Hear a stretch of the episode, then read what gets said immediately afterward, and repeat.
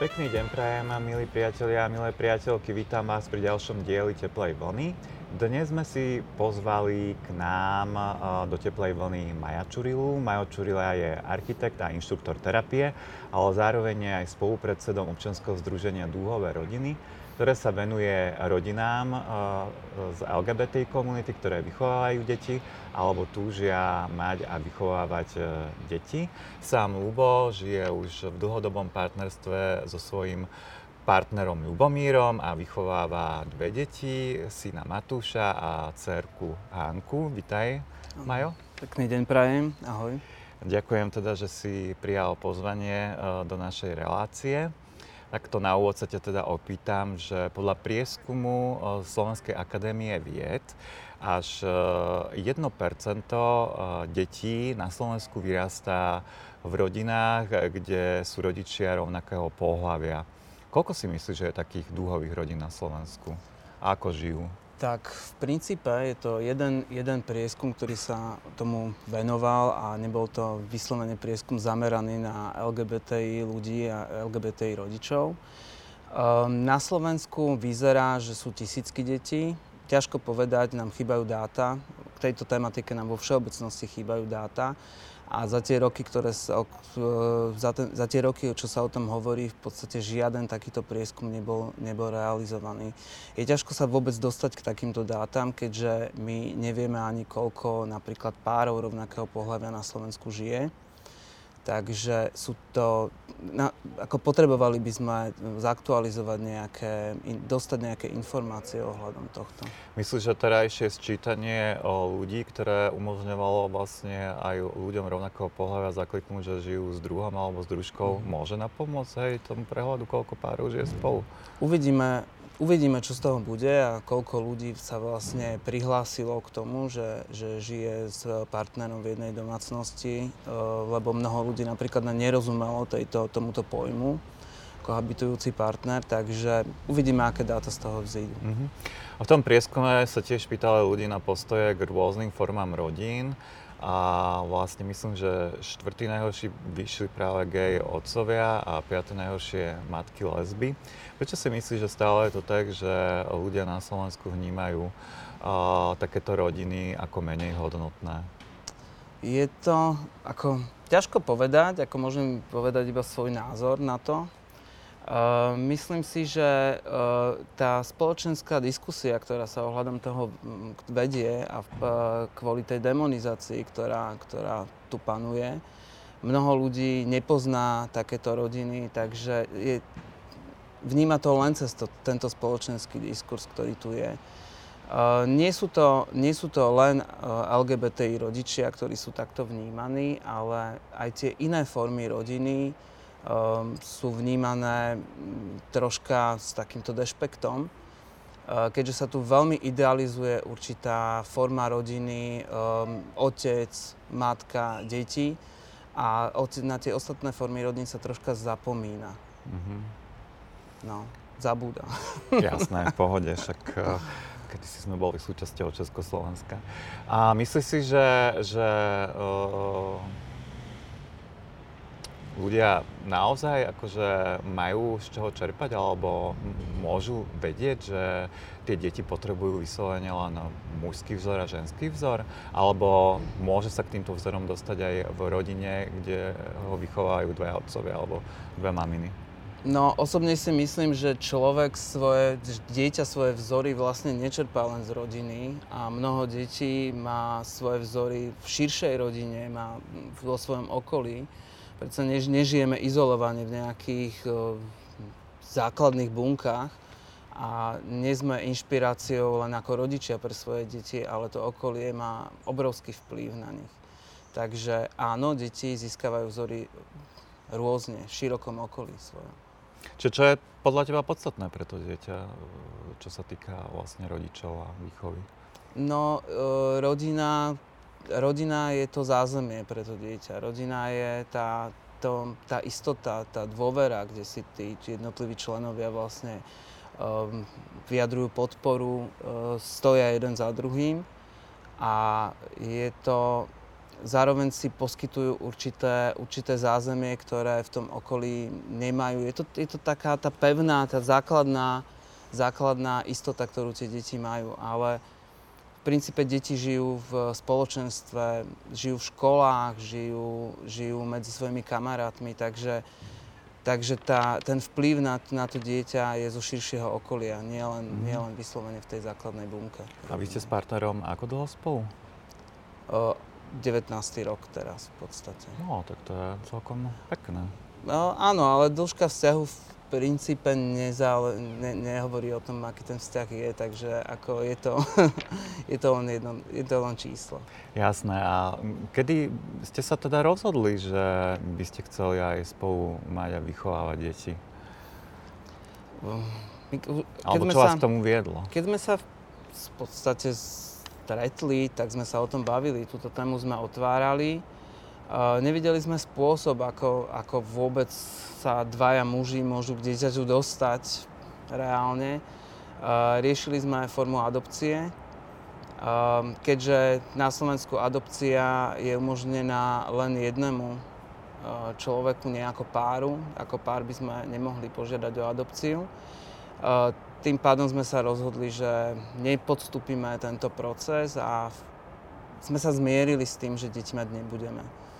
To, že sa nám takáto možnosť naskytla neskôr, tak za to môžeme poďakovať v podstate našim známym lesbickému páru, ktorí sa rozhodli deti mať a oslovili nás s touto myšlienkou zdieľaného rodičovstva, na ktorú sme pristúpili. Mm-hmm. A neobávali ste sa predsudkov okolia? Že čo budú na to hovoriť, hej? Napríklad aj na toto zdieľané rodičovstvo? Vedeli sme, že podobné páry, podobné formy rodiny sú na Slovensku aj v okolitých štátoch. Osobne sme nepoznali žiadnych. Bola tam obava toho, že ako asi k našim deťom bude pristupovať okolie, ale rozhodli sme sa nakoniec, že toto riziko podstúpime a nevideli sme vlastne reálnu hrozbu, čo by sa mohlo stať, aby sme tie deti nevedeli ochrániť pred takýmito názormi okolia. A ako toto rozhodnutie hodnotíš teraz už po určitom čase? No, vynikajúco. Bolo to super rozhodnutie a som veľmi rád, že sme sa takto rozhodli. Super. Teda ako prebieha taká výchova dieťaťa v dúhovej rodine?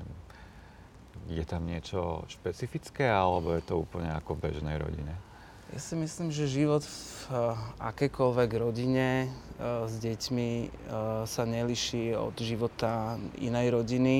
Každá rodina je svojím spôsobom špecifická, rieši svoje vlastné problémy, svoje vlastné situácie, s ktorými sa musí vyrovnať.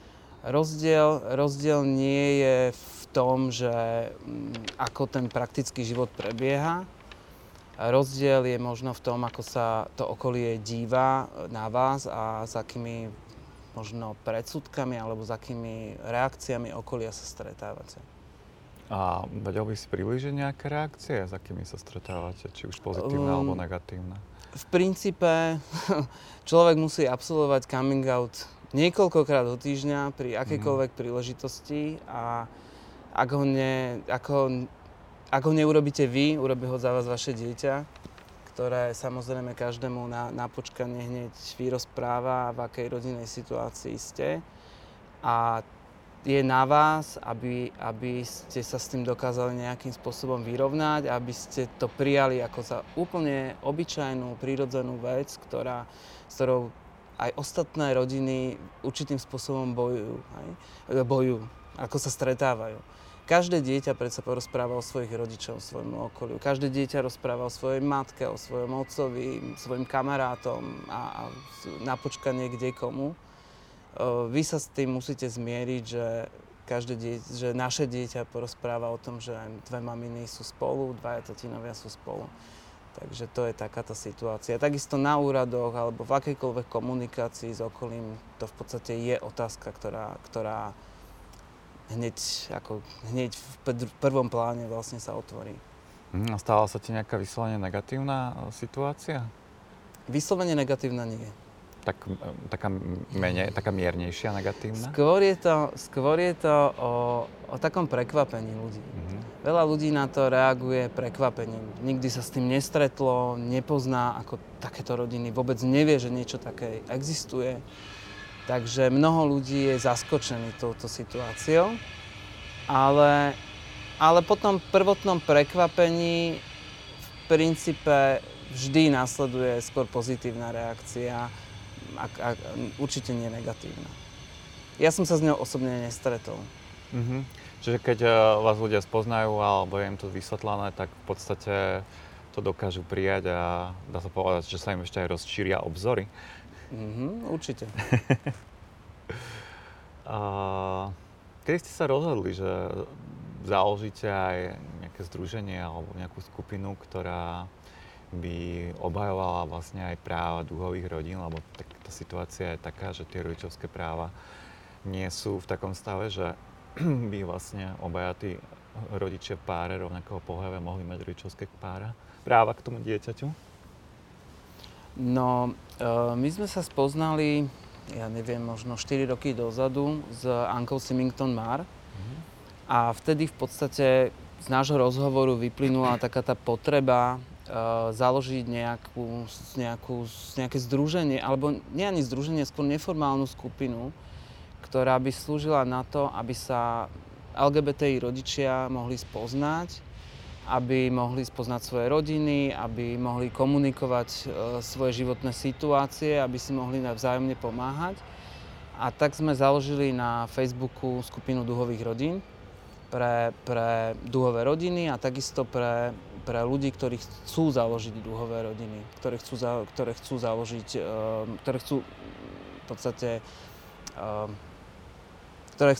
nejakým spôsobom rozšíriť svoju rodinu o deti. Takže vzniklo takéto neformálne združenie a začali sme sa stretávať, začali sme robiť víkendovky a malo to neuveriteľne úžasnú odozvu medzi ľuďmi a nejako prirodzene vyplynula potreba po výsledkoch volieb z iniciatívy aj Lucie Plevákovej a Ondreja Prostredníka založiť formálne občianske združenie, ktoré by v nejakom verejnom priestore a ktoré by bránilo práva dúhových rodín a ktoré by bolo počuť v tom verejnom diskurze. Čiže bolo to pred rokom po voľbách, kedy vzniklo občianske združenie, so 7 zakladajúcimi členmi a v podstate nejako rok fungujeme oficiálne. A teda akými aktivitami sa zaoberáte? No v prvom rade sme ako najdôležitejšou aktivitou, ktorú máme, je práve podpora tejto komunity. Mnoho ľudí žije tak nejakým uzavretým spôsobom za dverami svojich bytov a nepoznajú iných ľudí, nepoznajú iné rodiny, čiže je tam tá podpora tej komunity ako takej. To je to najdôležitejšie vlastne, prečo vzniklo aj občianske združenie a čomu sa ako GROM venujeme. To je stretávanie sa rodín, výmena skúseností. Zároveň je to veľmi dôležité aj pre naše deti, ktoré spoznávajú iné deti, žijúce v podobných formách rodín, ako sú oni. Takže to je to gro. Druhá rovina, ktorá vznikla, je vlastne tá podpora vo verejnom priestore. Keďže vôbec debata ohľadom rodičovstva LGBTI ľudí je často emocionálna, bez nejakých, ako keby debata, ktorá sa zužuje na nejaké hrozby od ľudí, ktorí tu neexistujú, ktorí tu reálne nie sú, tak sme chceli vytvoriť nejakú platformu, ktorá by sa vedela ozvať, ktorá by sa vedela odkomunikovať so spoločnosťou. Vlastne sme tu, toto sú naše životy, toto sú naše práva, o ktorých sa bavíte. A aké práva by mali byť vlastne zlepšené, čo sa týka dúhových rodín?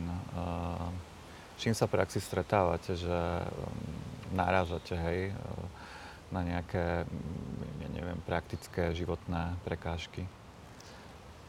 V prvom rade dúhové rodiny to nie je nejaká formálne, nejaká uzavretá skupina. V dúhových rodinách sú rôzne formy týchto rodín. Sú to lesbické páry vychovávajúce deti, sú to tak, ako my máme zdieľané rodičovstvo, sú to LGBTI rodičia, ktorí žijú sami, vychovávajú deti.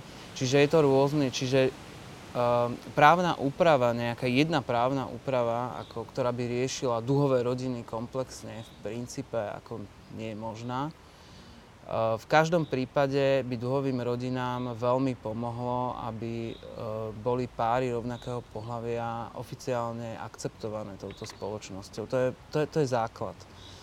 Lebo môžeme hovoriť o nejakých dúhových rodinách, o nejakých pároch rovnakého pohlavia vychovávajúcich detí, ale ak my neakceptujeme tie páry oficiálne v rovine legislatívnej, tak stále hovoríme o dvoch cudzích ľuďoch, ktorí vychovávajú spoločne deti. To je prvá vec. Druhá vec, ktorá by veľmi pomohla, je práve vec priosvojenia. Čiže ak by priosvojenie si nebiologického rodiča, nadobudnutie rodičovských práv u nebiologického rodiča toho dieťaťa.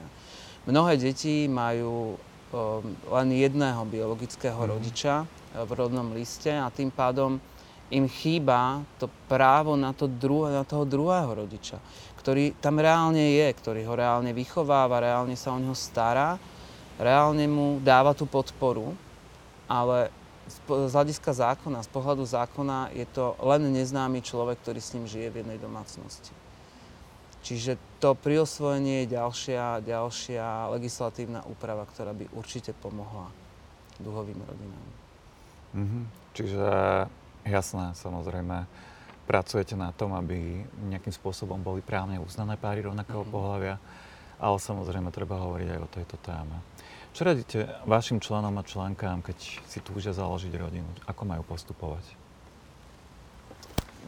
V prvom rade, ako majú postupovať, my im neradíme. Nie je to žiaden návod na to, ako sa stať rodičmi, v princípe nie je. Je to ich rozhodnutie, ktoré musia urobiť oni. Ak ho urobia, ich zaujíma ich spôsob, akým by mohli rozšíriť svoju rodinu o deti. Existuje viac spôsobov, legálnych spôsobov, nie je to vôbec žiadna nelegálna vec, ktorá by proste nemala v našej nejakom právnom systéme miesto. Keď sa na nás obracia, vieme im poradiť v tomto smere. Ale v princípe nie je to rada, ako sa stať rodičom. Je to ich rozhodnutie. Čiže v podstate ste takí sprievodcovia, hej, v tom procese skôr aj právnom, ale aj podpornom, hej? Je to skôr podporný proces, lebo mnoho ľudí, ktorí si chcú založiť rodinu, sa práve obáva toho pohľadu spoločnosti, tej diskriminácie, ktorej možno by mohli čeliť. Ten strach tam proste je. Tie skúsenosti iných rodín im môžu dodať akoby odvahu alebo viac môžu získať skúsenosti od ľudí, ktorí naozaj majú tie deti, ktoré vychovávajú tie deti a môžu sa v podstate môžu skonfrontovať svoje predstavy s tou realitou, aká v skutočnosti je na Slovensku. A aké sú teda tie skúsenosti, že naozaj často tá predstava, že v školách sa k tým deťom budú druhé deti alebo ľudia správať zle, teda aká je tá skúsenosť? Reálna skúsenosť na základe našej komunikácie a zdieľania si našich skúseností je skôr pozitívna. Ľudia, okolie príjma nás ako dúhové rodiny veľmi pozitívne Nie je tam, nestretli sme sa v podstate s žiadnou nejakou diskrimináciou, čo sa týka škôl, či sa týka oficiálnych úradov, zdravotnej starostlivosti, susedského spolužitia. Je to akceptovaná forma rodiny, tak ako sú akceptované iné formy rodiny. Problém je v tom, že je to všetko založené vyslovene na nejakej osobnej vôli toho okolia, napríklad aj úradov alebo lekárov napríklad, že zákon nechráni ich práva, ako nechráni práva ani detí, ani nás ako rodín, ako celku. Čiže nemáme tam podporu z pohľadu zákonu a štátu. Mhm. Ale skúsenosti nie sú negatívne. Hej, skúsenosti nie sú negatívne, ale vlastne tá situácia závisí skôr od toho, že ako sa individuálne ten, ktorý človek k tomu postaví. Hej. Tak. Mhm. A čo plánujete do budúcnosti teraz v Dúhových rodinách? Plánov je veľa. Nám celkom zhatila situáciu vlastne tá korona, tá situácia s koronou, keďže sme sa nemohli osobne stretávať a celá aktivita nielen občianskeho združenia, ale Dúhových rodín ako neformálnej skupiny bola založená práve na tých osobných kontaktoch, na víkendovkách, ktoré organizujeme, na stretávania sa minimálne raz do mesiaca tuto v rámci Bratislavy na nejakých miestach, proste či už to bolo s deťmi alebo bez detí. Troška sme to presunuli do toho online priestoru, ale predsa len ten online priestor neposkytuje tú možnosť ako to osobné stretnutie. Takže ďalšie naše plány sú ďalej v tom pokračovať, ďalej riešiť vlastne stretávanie rodín v rámci celého Slovenska, lebo to nie sú len rodiny žijúce v Bratislave, ako je možno niekedy taká mylná predstava. Dúhové rodiny žijú na celom Slovensku. A to sú od menších miest, cez dediny, aj na východe a týchto rodín je naozaj veľa. Takže chceli by sme ďalej spájať týchto ľudí, spájať tieto rodiny navzájom.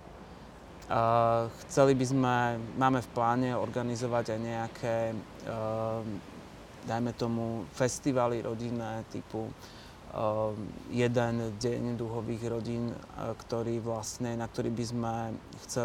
by sme chceli spojiť nielen Dúhové rodiny medzi sebou, ale s ostatnými rodinami, rôznymi formami, aby sa tie rodiny navzájom spoznali. A uvidíme, čo ďalej vlastne nám prinesie situácia a čo nám vlastne umožní táto situácia ďalej riešiť.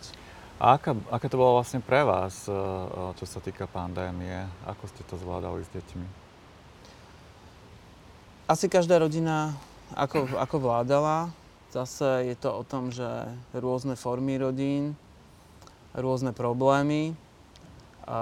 Ak je to rodina napríklad aj pri tej čerpaní očerky a podobných výhod štátu, ktoré vlastne rodiny, napríklad dve matky, kde iba jedna matka je matkou, druhá je oficiálne matkou nie je. Čo tá druhá vlastne nemohla čerpať očerku. Tá druhá nemohla čerpať očerku, tá druhá v podstate nemohla sa podieľať na starostlivosti o deti. A to sú také tie praktické nevýhody, ktoré plynú z právneho systému a z právnej úpravy, ktorá tu je.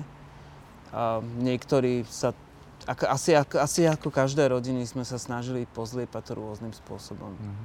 Ale zároveň sa ešte vyjavili tieto praktické prekážky. Ešte ma napadla taká otázka, že riešili nejak tvoje deti, že majú dvoch otecko a dve maminy, alebo že vysvetľovali ste im to nejak, alebo či to tak len prirodzene prijali a proste tak fungujú? Tak ako reálne, keď máte dvoch otcov, tak nemusíte dieťaťu vysvetľovať, že má dvoch otcov, lebo ono proste sa narodí a žije v rodine, čiže má dvoch otcov. Čiže pre neho je to absolútne prirodzený fakt. Nepotrebujete dieťaťu vysvetľovať, že vieš, ty máš dve maminy. No ono si to proste všimne, že má dve maminy. Čo sa asi na čo sa pýtaš, je vlastne, kedy si to dieťa uvedomí svoju odlišnosť vlastnej rodiny. Že to vidí v okolí nejak inak. Že to vidí v okolí. A to je zase otázka toho, nakoľko je to okolie tak rozdielne proti jeho rodine, v ktorej žije. Keď sa stretáva s inými rodinami, ktoré sú podobne formálne zložené ako jeho rodina, tak to nevnímáš tak odlišne. Naša dcéra napríklad sa stretáva s rôznymi rodinami. Jej spolužiaci, kamaráti žijú v rôznym rodinám. To nie sú len rodiny, otec, matka, dieťa, tak to štandardné kvázi zloženie rodiny. Sú to rôzne patchworkové rodiny. Aj, čiže pre našu dcéru je každá rodina originál. Každá rodina, každý má originál rodinu. A tým pádom vlastne každý žije troška v odlišnej rodine ako tí ostatní. Takže tú odlišnosť si neuvedomuje ani v tom rozmere odlišnosti, ako v tej rozmanitosti, ktorá tam proste je. Že to je dobre povedať, že vlastne rodiny sú rozmanité. Hej. Áno. Mhm. Super. A ešte taká otázočka, že čo s partnerom? Nechceli ste sa zobrať niekde v zahraničí? Chceli. Pôvodne, akože mali sme dokonca také plány, že sa vezmeme oficiálne v Anglicku svojho času. Ale po nejakom zvažovaní sme si povedali, že ako brať sa len kvôli tomu, uzatvárať manželstvo, len aby sme mali na papieri, ktorý aj tak na Slovensku neplatí, že sme manželia, nám prišlo také zbytočné. Počkáme si, kým to bude na Slovensku asi pravdepodobne, ak sa dočkáme teda. A v podstate teda zachytil som, že ste sa pokúsili presvedčiť matriku, aby vás zosobášila. Ako to dopadlo? Uvidíme. Zatiaľ, tak uvidíme, ako to dopadne. Hej, že môžeme čakať, že sadobné zvony alebo fanfári? Že nás možno zosobáši niekto. A čo by si odkázal teda všetkým tým dúhovým rodinám, ktoré nejakým spôsobom prekonávajú prekážky, hlavne súvisiace s nejakými predsudkami našej spoločnosti? Taký veľký odkaz určite nemám, lebo každá rodina si sa musí popasovať určitým spôsobom s vlastnými problémami sama. Ale možno niekedy netreba tak úplne neveriť ľuďom vo svojom okolí, lebo častokrát tí ľudia vedia prekvapiť a možno ten niekedy preventívny strach, ktorý tam je niekedy oveľa silnejší ako tá skutočnosť naozaj, ako tá realita je. Takže možno dať ľuďom viac šance na to, aby vás akceptovali. Lebo ono to tam niekde je, tá akceptácia, keď vás poznajú a zistia vlastne, že sa až tak nelišíte a to, že čím sa lišíte, im môže iba obohatiť ich pohľad na svet, tak ono je to niekedy veľmi milé. Aj tá prvá reakcia ľudí, to prekvapenie, no áno, ľudí to prekvapí. Ale nie je to hneď, netreba to hneď brať ako negatívnu reakciu. Je to prekvapenie ľudí. A s tým treba tak troška rátať. A ešte teda prezrať, keď sa chce niekto stať členom alebo členkou dúhových rodín, ako vás môže kontaktovať, ako sa môže stať členom? Dúhové rodiny, ako náš klub dúhových rodín, môže priamo osloviť na Facebooku. Je to skupina, ktorá je uzatvorená a je naozaj určená pre ľudí, ktorí sú členmi dúhových rodín, akože majú dúhovú rodinu alebo ju chcú založiť. Tam si troška strážime tých ako členov, ktorí tam sú. Ak by chcel niekto vyjadriť podporu, môže to urobiť tým, že nás bude sledovať ako občianske združenie, alebo všetky relevantné informácie, čo sa týkajú komunikácie smerom von a k verejnosti, prezentujeme na občianskom združení. a snažíme sa tam všetky tieto informácie zdieľať, takže môže nás podporiť týmto spôsobom ako občianske združenie. No a čo hovoríš vlastne na aktivitu poslancov a poslankyň, ktorí chceli ústavou vlastne nariadiť, akých rodičov majú mať deti alebo aké pohlavie majú mať ľudia? Tak tento návrh zákona nebol taký úplne zničujúci z hľadiska z pohľadu dúhových rodín ako z pohľadu transrodových ľudí. Keďže transrodovým ľuďom chceli úplne tento návrh zákona chcel znemožniť tranzíciu. Z pohľadu dúhových rodín tento stav len reflektuje existujúci právny stav, ktorý je na Slovensku, lebo aj v dnešnej dobe v podstate rodičmi môžu byť len muž, otec a matka, žena. Takže to, že to niekto chcel pretlačiť do ústavy, v podstate ide len o akoby sťaženie ďalšej aktivity pre zmenu a zrovnoprávnenie LGBTI ľudí na Slovensku. Samozrejme, že v mnohých ľuďoch to vyvolalo obavy a strach, lebo každá takáto aktivita z iniciatíva poslancov v podstate v ľuďoch ako vyvoláva určité obavy, že čo bude ďalej a či náhodou sa niečo nechystá, čo by ešte mohlo sprísniť v podstate existujúcu právnu úpravu. Takže tento zákon je absolútne zbytočný, nikomu nepomáha, ubližujúci a vôbec aktivita v tomto smere je pre mňa nepochopiteľná osobne. Tam, čo bolo najbrutálnejšie na tom návrhu zákona, bola dôvodová správa asi. Tá dôvodová správa bola niečo, čo podľa mňa by malo byť trestne napadnuté a trestne stíhané, lebo takýto oficiálny dokument, čím dôvodová správa vlastne je, aby bol v podstate v parlamente ešte schválený, aby za to naozaj 44 poslancov zdvihlo ruku za takéto niečo, za takéto napádanie ľudí z hľadiska ich sexuálnej orientácie je absolútne bezprecedentné.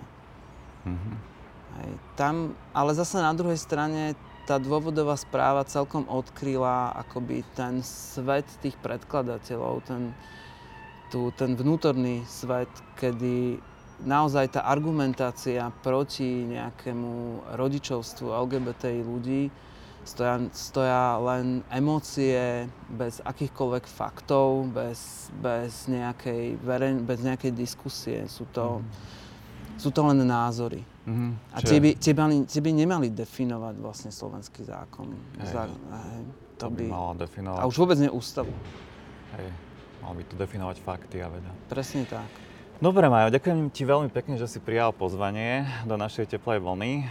Teším sa tomu a prajem tebe a tvojej rodinke veľa úspechov a veľa šťastia a zdravia, hlavne v tomto období. A milí priatelia a priateľky, pozrite si nás na všetkých kanáloch a my sa na vás opäť budeme tešiť pri ďalšom dieli Teplej vlny. Prajem vám krásny deň.